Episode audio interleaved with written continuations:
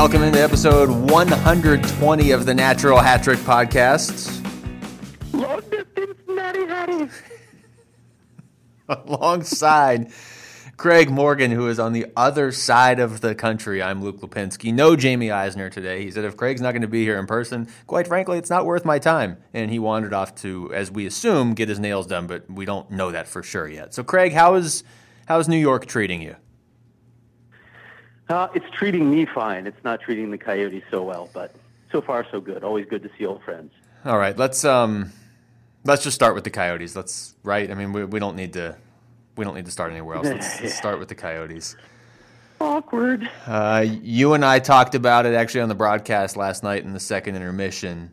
Uh, and then they ended up losing that game. Uh, I thought the first period was this was the game against the Islanders. Depending when you're listening to this podcast, it was uh, it was the game against the Islanders. I thought the first period was maybe their best period of the season. They got secondary scoring.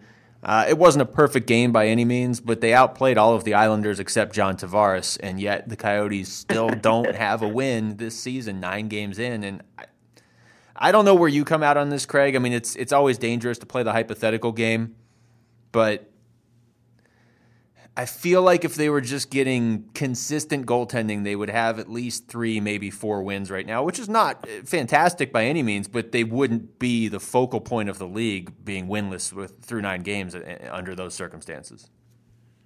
Well, I agree with the latter. I don't. I don't know how many wins they would have, and I don't know what to expect from Antti Raanta yet because we've only seen him for you know one full game at home and less than a period against Vegas, and that's all he's played because he's been injured, obviously. So I, I don't know what he would give them. Yes, if they got consistent goaltending, I think they'd at least have a couple wins. Louis Domingue has struggled. There's no other way to put it. Now, when you look at the game last night, I don't think there were any glaring bad goals. But when you give up five goals on 25 shots, let's face it, you're an NHL goaltender. You are paid to do more than simply stop the shots you're supposed to stop. As Rick Tocchet put it, we're looking for some saves that's what you got to have from your goaltender. Sometimes they have to rescue you when you have those defensive breakdowns or you have those stretches in games where you're just defending too much and running around in your own zone. Your goalie's got to bail you out, and, and that just hasn't happened for Louis. And couple that with all their other issues, you know, the new system, lots of young faces, the defensive breakdowns that we talked about, guys not knowing what to do with each other quite yet. You got the recipe that leads to an 0-8 and 1 start, which is now tied for the second longest losing streak to start a season in NHL history. Yeah, and you know, I think that's probably the best way to put it is, you know, if you are an NHL goalie, you've got to make some difficult saves. And and John Tavares for the most part was just redirecting pucks into the net, which is is maybe the hardest thing to do as a forward, especially at that level with, with how quickly the shots or, or even rebounds are, are coming out to you. But you're right. There's not any of those. Maybe the fifth one wasn't great that he let in, but um, the, mm-hmm. the mm-hmm. first four, they, they none of them were like easy shots that he should have stopped. But when you when you put it on top of the other games he's had this season, where he's it seems like he's given up rebounds on on everything, and you know, he's had some games where he's played better. But then on those nights, the Coyotes couldn't score enough in front of him. But if you're going to face 25 right. shots, I understand there were some defensive breakdowns. But if you only allow 25 shots in an NHL game and you score three goals, that should be a win. Yeah, I, I tend to agree with you. And it, again, it, sometimes it's it's the quality of those 25 shots. Sometimes, right? It's, yeah. it's not always about quantity, but and, and we shouldn't ignore the fact that, as Rick Tocchet said, when you play against John Tavares, you need to get his stick. Basically, him saying you should probably pay attention to John Tavares when he's on the ice. That's not a guy who should come open as often as he did last night. Now, look, I know he's he's an amazing player and he has the ability to find those seams and get open, find as as Tocchet calls it, the good ice. But you gotta you gotta keep an eye on that guy. So that's that's on the defense as well. But yeah, they, they they've got to get better goaltending. I think I think Antti Raanta is going to be back at some point soon on this trip. I don't think he'll play against the Rangers on Thursday. Maybe on Saturday against the Devils, but I, I do think at, at the very least that he'll be back. You know, for the maybe that game in Philadelphia the following week.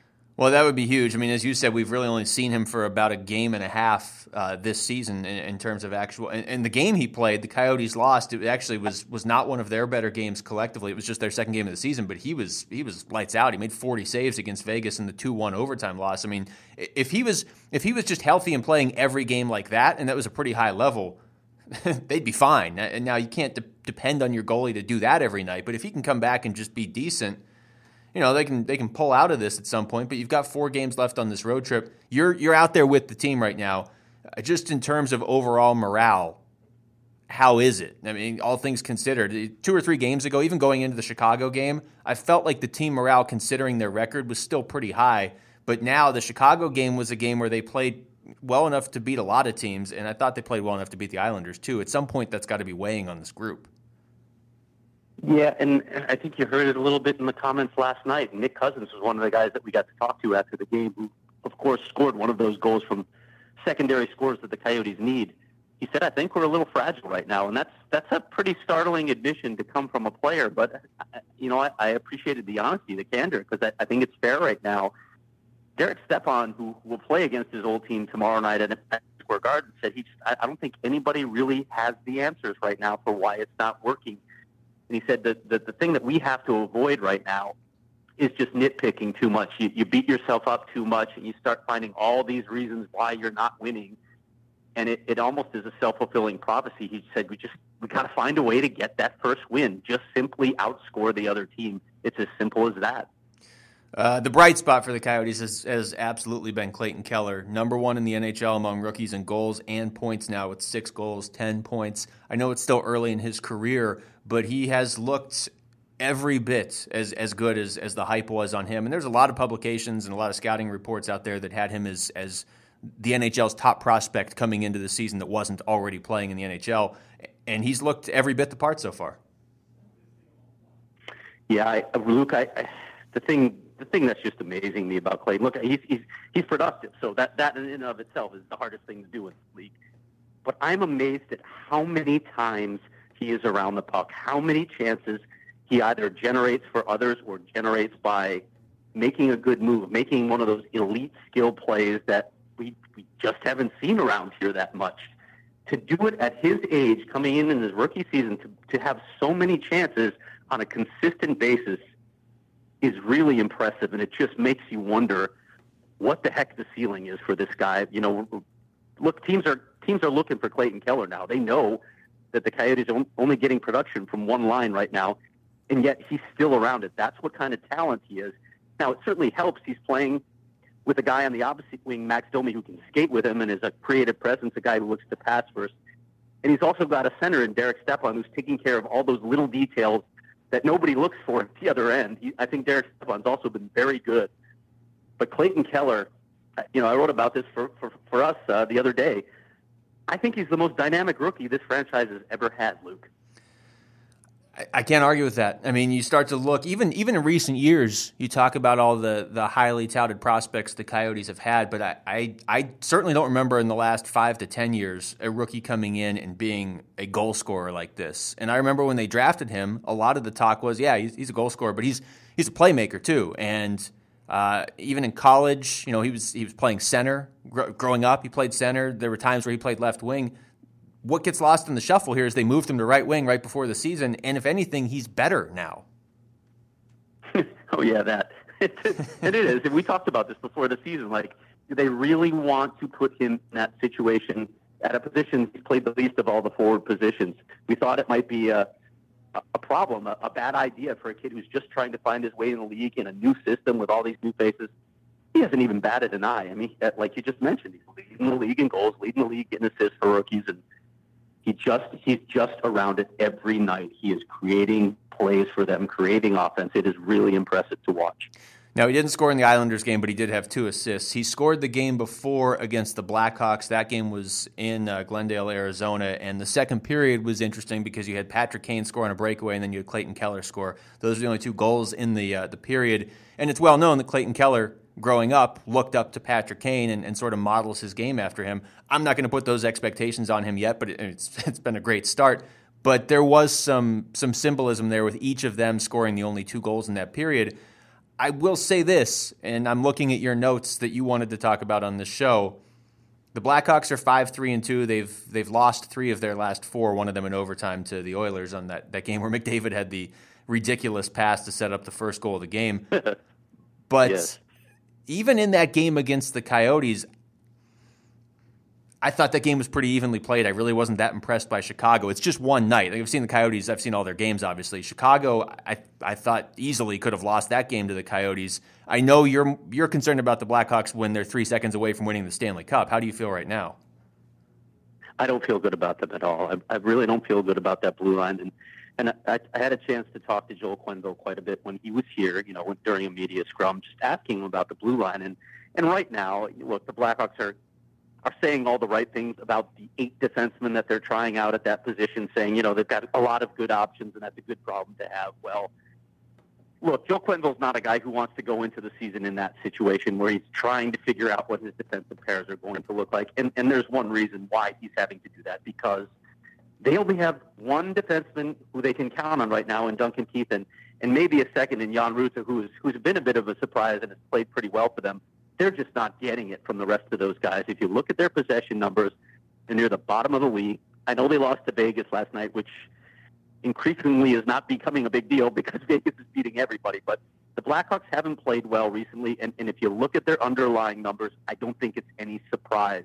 You should expect them to start losing more because they're just not controlling the puck like they used to. In their cup years, they were such a great possession team. They are not now. They are one of the league's worst possession teams.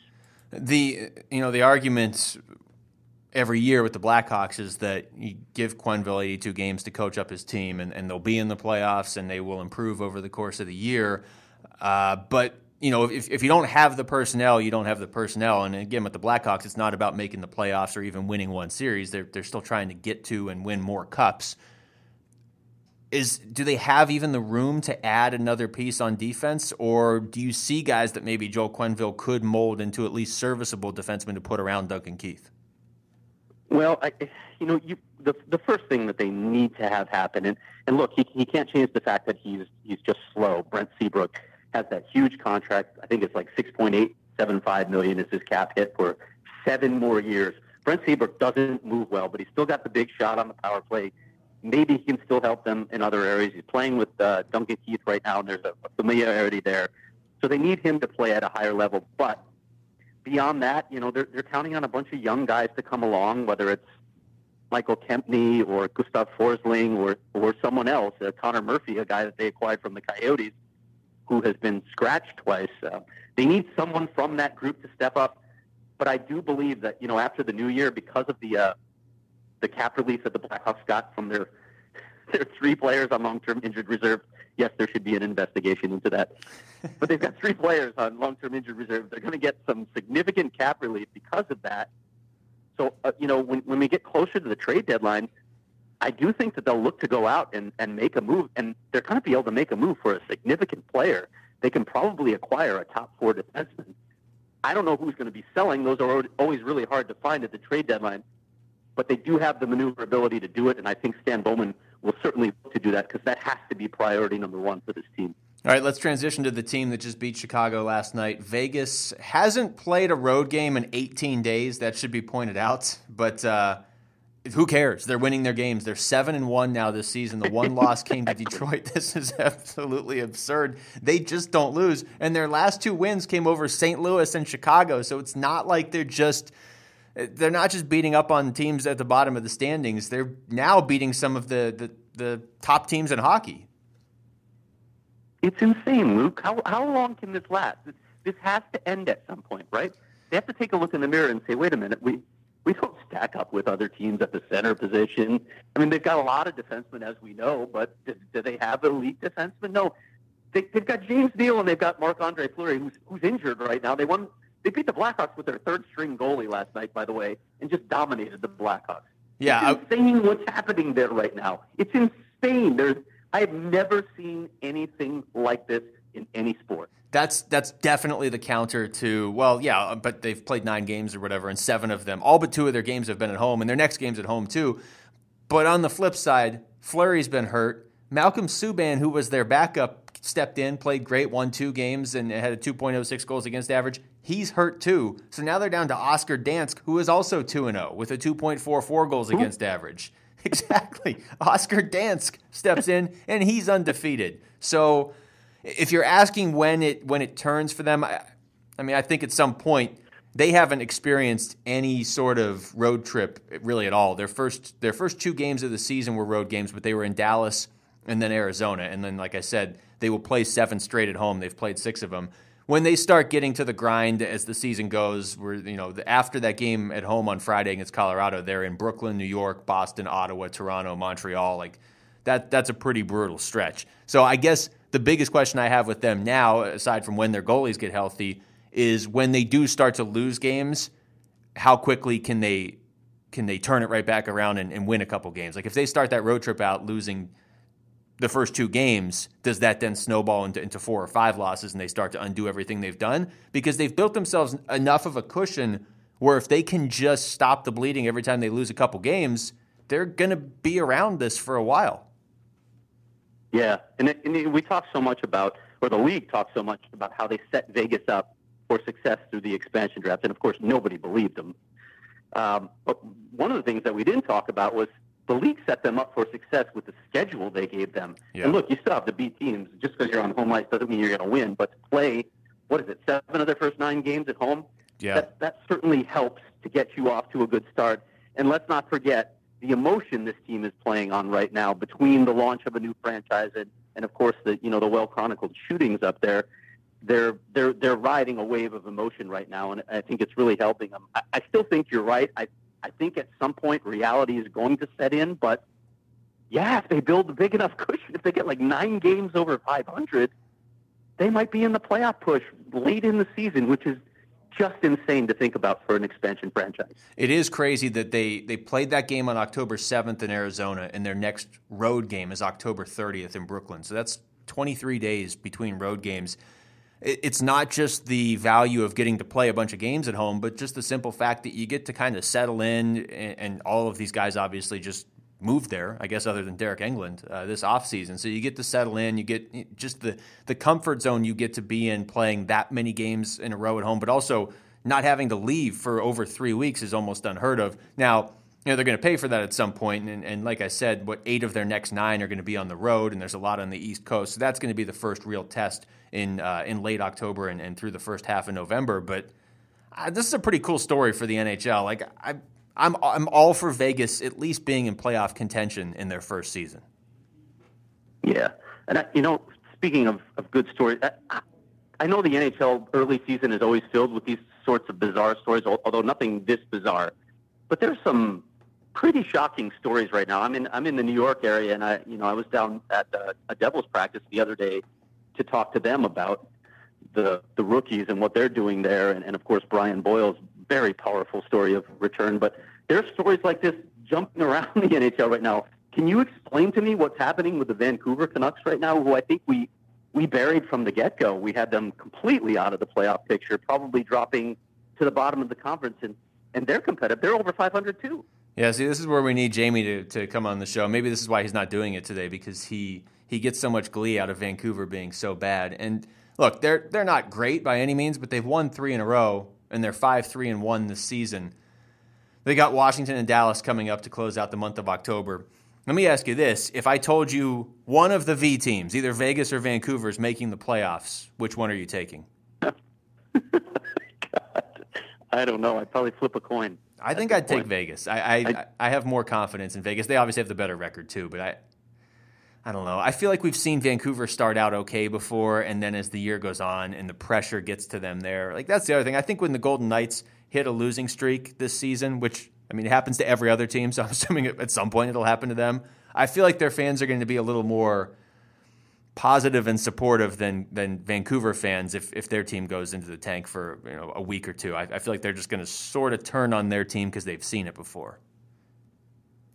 You're probably right. That is that's sort of the uh, tenor of Vancouver fans anyway. So, yeah, Vegas. Th- this is all new to Vegas. So, and and after, the, like I said, after the emotion of that that home game, that first home game they played against the Coyotes, and all that was wrapped into that. Uh, I think there's an amazing bond that has already formed between the Golden Knights and the city of Vegas. So they probably have a lot more latitude than the Vancouver Canucks do. And you know, bottom line, Marc Andre Fleury when he comes back is still he's he's borderline elite during the regular season. I mean, this guy, as much as we talked about him, not not negatively. I mean, he's a great person. And he's a, he's a really good regular season goalie. He's a major reason the Penguins won the cup last year. He's a major reason they won their first cup with this group back in 2009. He, he wasn't a big part of it in 2000, uh, what 16, but you know, they, they are going to have a goalie they can lean on when he comes back, whereas Vancouver has Anders Nilsson and Jacob Markstrom.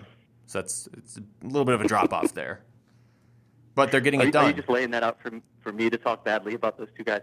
Uh, I just in comparison to Marc Andre Fleury, they are not at the same level. Yeah. I'll just I'll leave it. Yes, I think Vancouver is far worse in, in that in that regard. They're not set up nearly as well as Vegas. But I mean, you look at the other positions on Vegas, and you just wonder uh, again, aside from James Neal, who who on that roster jumps out at you as you as a guy that's going to beat you in the playoffs, or which is going to beat you on a nightly basis? I just I don't know how they're doing it. I just don't get it. There there really isn't anybody like you. You maybe you'd say Jonathan Marchessault because he, he broke 30 goals last year. He's got two goals this year. Like I mean, he, and he hasn't played in every game, but but still, I mean, he's contributed two goals so far this season and they're winning every game anyway. It just it doesn't add up. no, it doesn't. It, it, the NHL's insanity right now. I don't understand anything. Now you touched on New Jersey, except for the Tampa Bay Lightning. Well, yeah. You want to go Tampa or you want to go New Jersey here? We can go either way. Let's let's uh, let you know what. Let's start with Tampa because they're they are every bit what we expected them to be, and uh, Mikhail Sergachev was there was some talk, you know, hey, maybe he doesn't make the team right out of camp, or, or then it was uh, maybe they're going to just give him kind of a look. Uh, he's he's been amazing. He's got nine points in ten games. He's a defenseman. He has four goals. I get that he's playing on a team with the most underrated player in the NHL. And by the way, we talked about Nikita Kucherov last week, scoring in basically every game except one. He still has scored in every game except one. He's got 11 goals in 10 games, and he's spread them out over nine of those games. It's unreal what he's doing. There's Steven Stamkos has Steven Stamkos 17 both. assists. it's it's un, it's they've got so much firepower that I mean, if they stay healthy, I, I it's nothing new. We all said this. They're going to win the cup if they stay healthy. It does. It feels. It feels like they're. It almost feels like they're angry from last season because they know, they know how good they are. They know how much talent they have. But you know, injuries ravaged them, and and they they got some bad seasons from some of their younger guys like Tyler Johnson, uh, to a lesser extent Ondrej Palat, but they uh, they just didn't they didn't have a lot of luck last season. But it feels like everything is clicking for them right now, and and, if Steve Stamkos gets back to the level where he was before, my goodness, this team is just this team is just loaded. I, I, I don't really see weaknesses if if the blue line is in fact short up the way they believe it is, and if if we can have it, I, I'm hoping that we get the chance to see it. I'm really dying to see Tampa play Toronto in the playoffs at some point because the firepower in that series, the pace of the games, the excitement level would just be staggering. This would be the kind of hockey that the league can market. It's a color matchup nightmare though, though, because they're they're both they're both blue and white, and then white and blue. It would just be too confusing for people. But you're right. I mean, Steven Stamkos, Nikita Kucherov, broadcast and, problems. Yeah, and that defense against Auston Matthews and Mitch Marner and I mean, I would take Tampa in that series, and I'd probably take them in five or six games, but still, it would it would just be a really fun series. Stamkos has as many assists. He has more assists than everybody else in the league has total points, except Kucherov, who has 17 points. Stamkos has 17 assists and 20 total points. It's uh, it's been pretty impressive what they're doing, and we, we haven't even talked about like Victor Hedman back on defense. You know, I mean, they it's it's not yeah. it's not just two guys scoring a lot and that's it. They're they're pretty deep too. So Again, not really a surprise for anybody that was paying attention, but those numbers from those two are, are pretty staggering right out of the gate. Steven Stamkos is on pace for 10, 164 points. Yeah. 10 game point streaks for both of those guys. And you mentioned Victor Hedman. I, you know, I, I don't know where, what will happen with, with Erik Karlsson this As long as he's healthy, there, there will probably be the sorry, our bad. We're, we're giving you the Norris Trophy because we feel like we cheated you out of it another year kind of award this year. But it's time for Victor Hedman to get his due as well. And if, if this team has the kind of success that they're they're having right now, he's going to be right in the running uh, as as a Norris Trophy contender, and he should be. He's he's without a doubt one of the top two, three, four defensemen in the league right now. Uh, you touched on New Jersey earlier. We talked about them last week, but they continue to have success. They're now six and two this season. Their only two losses have come to Washington and San Jose. Uh, there's a lot of different stories you could you could look at with the Devils. Um, where do you want to start here? You want to start with Brian Boyle? Sure. I had a chance to talk to him about his whole ordeal with you know the, the diagnosis of leukemia and coming back from that. It, you, you don't when you walk into a locker room and you you don't know a guy. I mean, I, I probably interviewed him once or twice, but he certainly would not remember me. You know, as, as visiting me or when they came to uh, Arizona. But to have a guy just absolutely open up his heart and tell you everything that he went through to a perfect stranger is remarkable. And Brian Boyle went through absolute hell. You know, he's talking about not only was he dealing with that diagnosis, but you know, he didn't get specific about some of these things. But he said my parents were dealing with really heavy stuff. My wife was dealing with heavy stuff. He said it's like we were being tested, and, and he's a guy who, who has very strong faith. And he admitted it's really difficult to talk about your faith in professional sports. People roll their eyes. Yeah. But big part of who he is, and he felt like it was being tested then, and it, it, did bring them all together. And he's he's very proud to say that that was one of the things that helped him through this. But my goodness, what what an unbelievable story! First of all, you know he he signs there, and, and they think they're adding a key piece, and then this diagnosis comes through, and for a while, as he as he admitted, you you know you start thinking about your mortality. You don't even know if you're going to live. You don't know what's going to happen, and it just does crazy things to your emotions, to your family, to your relationships. It was just great to see him back at practice and and by the way, you know, you add a guy to that mix at some point. He hasn't been cleared. We have no idea when he's coming back. And Travis Zajac could be coming back to that lineup as well. They're already playing great hockey behind the, the, the rookies and then some of their stars. What does that team look like down the road when they add those two pieces? You got to give Ray Shero a ton of credit. I know that, that the Penguins aren't going to complain with, with how things turned out when they moved on from Ray Shero and, and went to Rutherford because obviously they've won a couple cups since then. But Ray Shero did a really good job with the Penguins for a while there, and it is amazing how quickly he has turned the Devils around. I, I didn't think they'd start the season six and two, but it helps to get the first pick. I understand that, but they took Nico Hischier, and so far, eight games into his career, that looks like that was the right decision. I know that's early. Uh, to be able to fleece the Oilers and get Taylor Hall the way they did was, I. You can look at that and you can say it's right place, right time, but there's also some intelligence that goes into looking at Edmonton and saying, okay, that team's probably desperate for a defenseman. Maybe we can kind of rip them off and still help them, but rip them off. And their GM's a stooge. Yeah. well, their GM just might make a bad deal too. He's made them before. Yeah, you got to at least at least call and see if you can get Taylor Hall for a probably a second pairing defenseman. Uh, then they get Will Butcher, who you know we've talked on the show in the past about how those those college free agents they generate a lot of hype. They don't always pan out uh, but nine assists in his first eight games. And It's not like their blue line is, is suddenly shored up, but it's a lot better than it was with him there. And you get Marcus Johansson from Washington because they were desperate because of cap issues, and you're able to swoop in. And all of a sudden, within basically a, what 18 months, he's completely turned this team around. Yeah, I, it, and Will Butcher's a, a terrific story too because he's yeah. First of all, Luke, he's like my height. I had no idea he was that short. You know, I think everybody in the NHL measures players when they're in their skates. Yeah. To add a couple inches to him, but he's not a big guy at all. But he's doing exactly what they want to do. First of all, I talked to John Hynes about this. They, you know, he did a lot of evaluation of the style of play and what he could bring to them. And he's playing exactly the style that they want. You know, uh, like a lot of teams are doing right now, pushing the pace, pushing the puck north.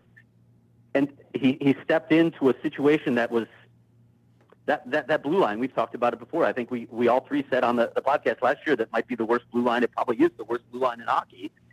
And he's he's rejuvenated that blue line, and they're they're they're getting production from back there. That he's getting the puck up to the floors like he's supposed to. He's a responsible guy in his own end, despite that size, which is remarkable to me too.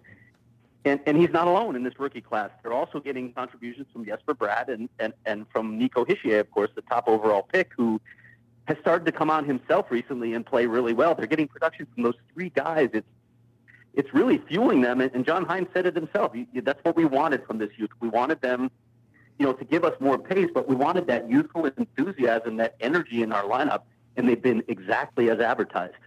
It's fun. I mean, I, I always like it when a team that has been struggling for a while, and the, and the Devils well, they went to the Cup five years ago. Is that right now? That was 2012 against the Kings. But generally speaking, once they lost, once Kovalchuk left and then Parise left, I mean, they not only did they sink to the bottom of the standings, but they were almost kind of the forgotten team, uh, just based on they play in a division with a ton of firepower. They play right near the Rangers and even the Islanders, since the Islanders have Tavares. And, and the Devils just, they never had a player that, for the last couple years, that you were like, oh, the Devils are on. I got to tune in and, and see so and so.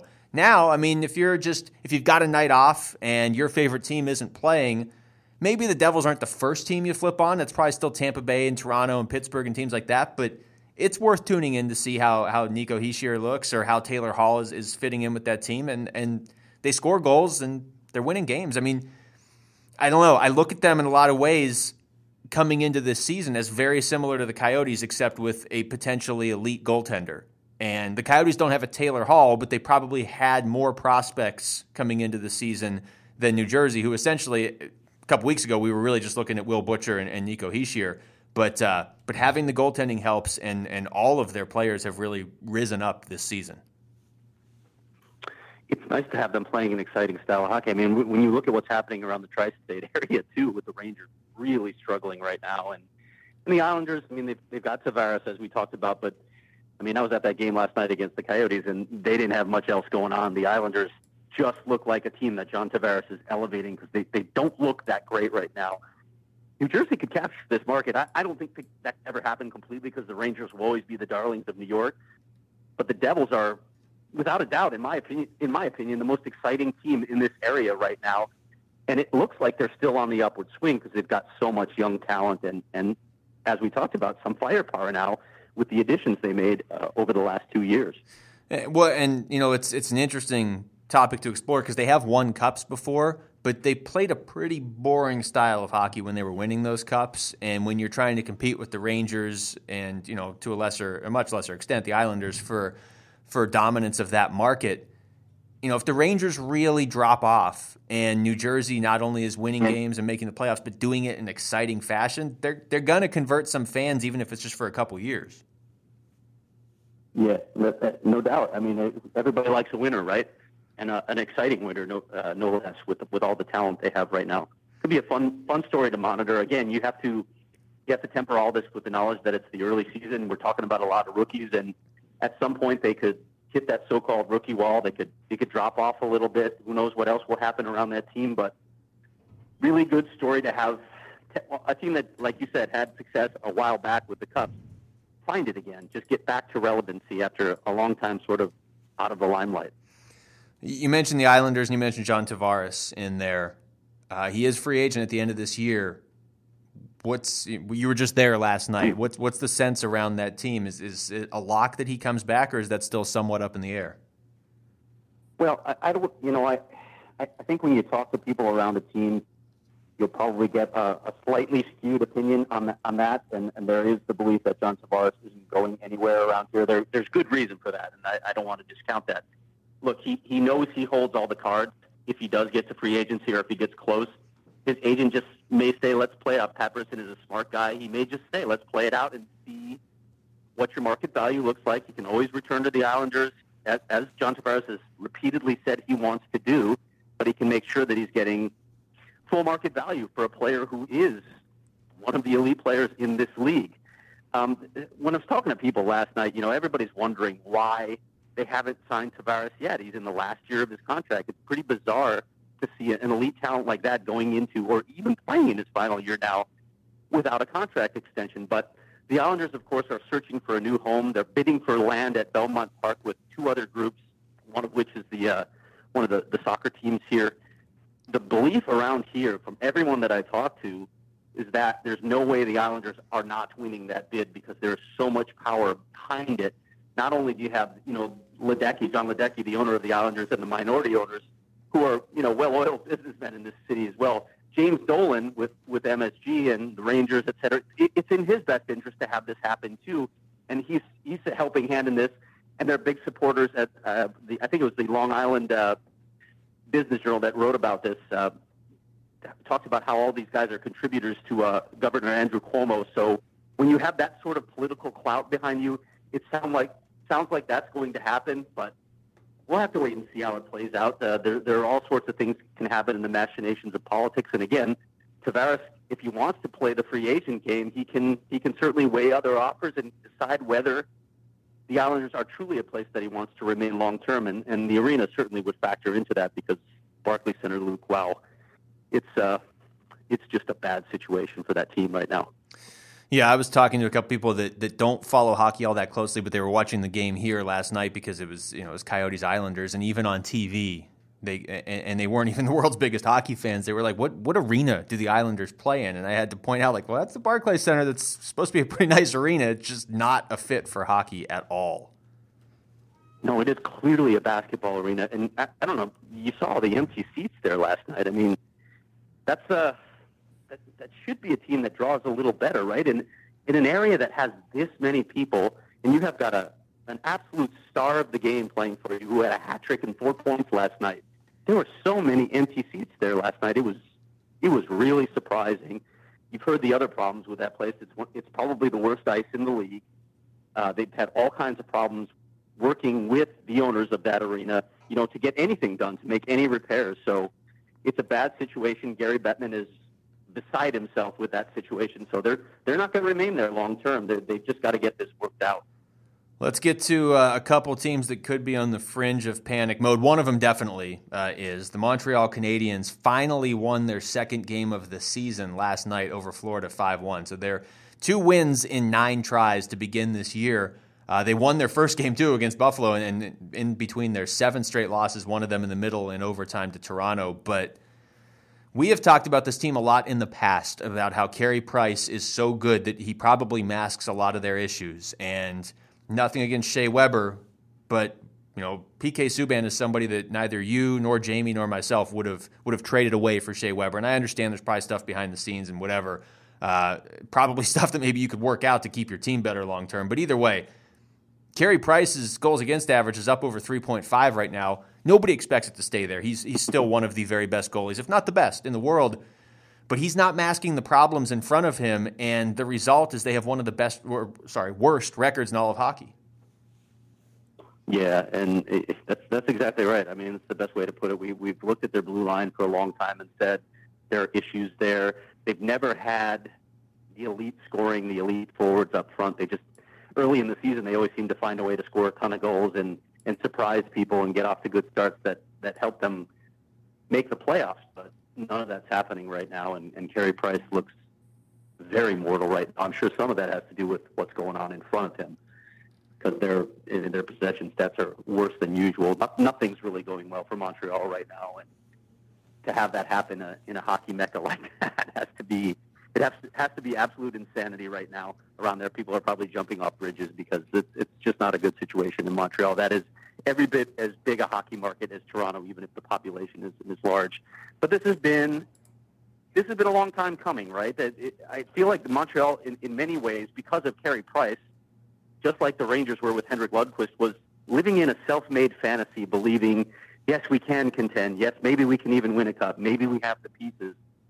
They don't. There's just not nearly enough talent.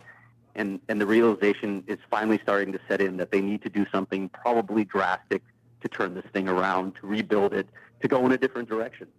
Okay, well then, you know, what is that drastic thing they can do? And the only reason I ask is because Carey Price is now signed for eight years after this at ten point five million a year, and I he's I, making all their money. You mean? Yes, all of it, and he's making it for basically the next decade. And I understand that with the fan base the way it is there, and with how much that organization talks about Carey Price as the best goalie in the world, and how they've been as you just said, kind of living out their own self made fantasy, which should be the name of this podcast, by the way, is they.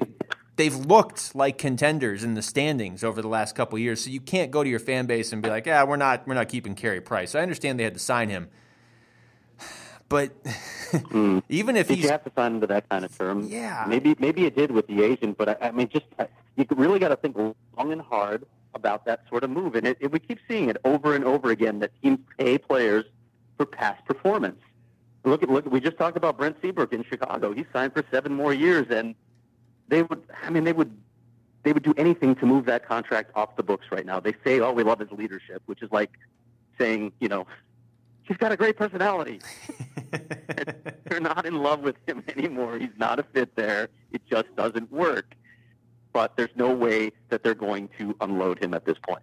No, I, am I'm, I'm not getting at that. I'm just trying to figure out like what do you do? I mean, he's he, by the time that contract yeah, runs I, oh, out, oh, he'll yeah, be I'm 38. About Seabrook, but I mean, oh yeah, sorry, Seabrook. Yeah, yeah, you just signed him. There's, there's nothing you can do at this point. And I just you made this decision to go down this road, so you got to fill in in other areas, right? You have to you have to start looking at the rest of the roster and, and hope that Carey Price can give you a few good years, and maybe this right now is just an anomaly. But one thing you need to start doing is you need to get a better blue line. You need to have guys who are getting the puck up to the forwards, so you're not defending so much because that is clearly a problem right now. That has the potential to be a really difficult situation, and I don't. I don't feel like we're overreacting over the first couple weeks of the season. We've been talking about this as something that could be on the horizon for the last couple years, and now we're starting to see it because it is.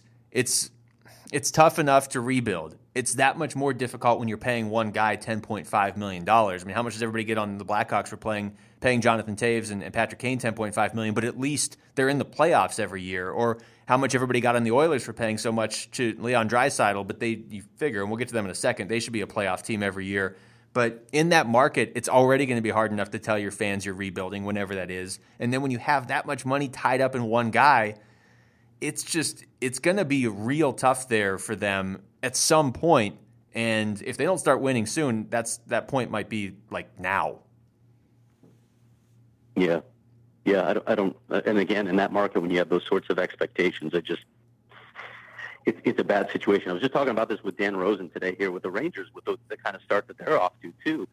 Uh, you know and, and henrik lundqvist obviously is up there in age. Um, what do you do in terms of uh, that situation, do you do you think that maybe a guy like Alain Vigneault is in danger right now of losing his job because of the situation playing out there? What if they go out and lose to the Coyotes tomorrow night? Does that just doom them? I mean, do, do you think about moving Alain Vigneault out of that job at this point? well, I, I, don't. I don't think quite like a New York sports fan, so I'm, I'm guessing New York fans yeah. probably are willing put to put your New York hat on for a moment. Yeah, that's it's tough to get into that spot. I feel like he's done a pretty good job with them really over the last couple years. They just they don't have a ton of talent. They they have some. I, I feel like they think they have more talent than they do, and unfortunately, a lot of times in that situation, the coach does uh, does end up getting fired. I don't know that it'll be anytime soon, but you know, even keeping it with Montreal, the the lowest scoring team in the Eastern Conference, the Canadiens, 30th in the NHL. That's kind of shocking. The team that is ranked 31st in goals per game right now, and it's funny because now you have that odd number of teams. So if you're scrolling through the stat sheets, they're kind of on their own page. Like they put the first 30 teams on one page, and then there's the 31st team on their own page. The Edmonton Oilers are averaging 1.88 goals per game. Montreal is 1.89. Nobody else is under 2.33. So that that gives you a, a, feel for how far back the Oilers and Canadiens are. Montreal is not loaded with offensive talent. Edmonton, we're being told week after week, has the best player in the world. What is going on in Edmonton? They don't have anything around him. It's, I mean, you know that already. I know that you just set me up. I know you teed me up for that. And I did. Look, Leon Draisaitl has missed some time with injuries, but it, it's almost like you just can't have a generational talent and expect him to win on his own in a team game. When you, especially when you keep removing elite pieces like Taylor Hall or Jordan Eberle and replacing them with lesser players, it just again we, we keep we keep banging this drum, and I, I think it's becoming obvious to everyone else now. Edmonton could still turn this around, and they probably will be a little better than this, but it, it becomes a problem, especially when Connor McDavid's contract kicks in next year. They've got a lot of money tied up in those top two centers, and they made the decision to move out other elite pieces that really could have helped them. My God, how good would Taylor Hall look on Connor McDavid's wing right now? How many goals would he score? 60? It would be insane. I, I just don't get some of the things that Peter Chiarelli has done. Well, and you know, right or wrong, a lot of people are looking at the Oilers now through the lens of, hey, is this a cup contender? They won a playoff series last year. They've got Connor McDavid. If he's not the best player in the world, he's one of the two or three best players, and he's only getting better. Uh, it's really difficult to look at a team through that lens and not be extremely disappointed in what they're showing so far. And like you just said, this was supposed to be sort of the freebie year where Connor McDavid is still making an entry level money he signed the deal, but that deal doesn't kick in until next year. So this is kind of your year to let's see what you can do. Let's see if you can build on last year before the cap really becomes an issue. Starting next year, the cap becomes an issue for a long time. And I just don't know how they're going to fill yeah. in tangible pieces around Draisaitl and McDavid if what they have right now can't do anything. Yeah, and it, I mean they need contributions from guys like Puljujarvi. He needs to take a big step forward. They're going to have that Milan Lucic contract for a long time. I, but when you when you start looking at their system, there just aren't other pieces, Luke. Uh, maybe you are able to add some guys, you know, marginal guys through free agency or lesser lesser paid guys that have them contribute because they're playing with Connor McDavid or Leon Draisaitl. But it's it's a difficult puzzle to figure out now, and it's it's because of the the moves that they've made already. They have not made intelligent moves. I don't think that that situation has been well managed. Yeah, and to be clear, like you're not saying that they shouldn't have signed McDavid for as much as they did. It's just no. You you have to do you have to things. do that. It's just the don't trade Taylor Hall for Adam Larsson. Don't trade Jordan Eberle for Ryan Strome, who's been awful there, yeah. and everyone knew he'd be awful. Yeah. Those those deals make no sense. You essentially gave if away you want to move those guys, players. Look, if you want to move those guys, get better value for them. Yeah. If, if, if for some reason you felt they had to be gone, if there were issues there, make sure you're getting something close to market value. They have not done that. Or honestly, if you felt like you just had to have Adam Larsson, I think he's a decent player. You probably could have gotten him for Jordan sure. Eberle and kept Taylor Hall. That that would be my guess. So either way, that's that's going to be something to watch because when you are as good as Connor McDavid is, you're going to get scrutinized more than you probably even should. But when you look at the truly great players that have been drafted over the last decade or whatever, they've all had some team success, like Steven Stamkos and Sidney Crosby, certainly, and Patrick Kane, and, and Auston Matthews is already having it. I mean, I guess John Tavares hasn't had a ton of success, but I don't think Connor McDavid wants to go down the John Tavares path. And, and you know, I, I don't know how much of it's under his control. No, it certainly doesn't feel like it at this point. I mean, he he got his money, but I mean, what what else can he do at this point? He's he's under contract for a very long time.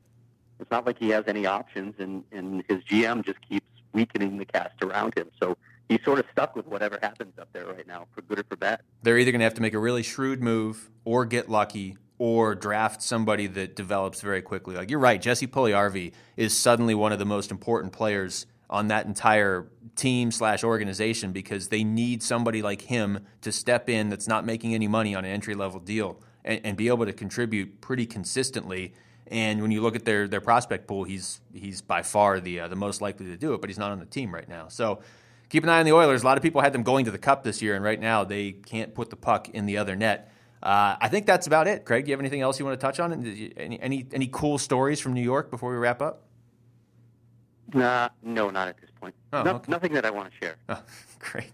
Okay. I appreciate that, and so do the listeners. All right, that's going to do it for us then for Craig Morgan and not for Jaime Eisner. I'm Luke Lapinski. Thanks for listening to the Natural Hat Trick Podcast.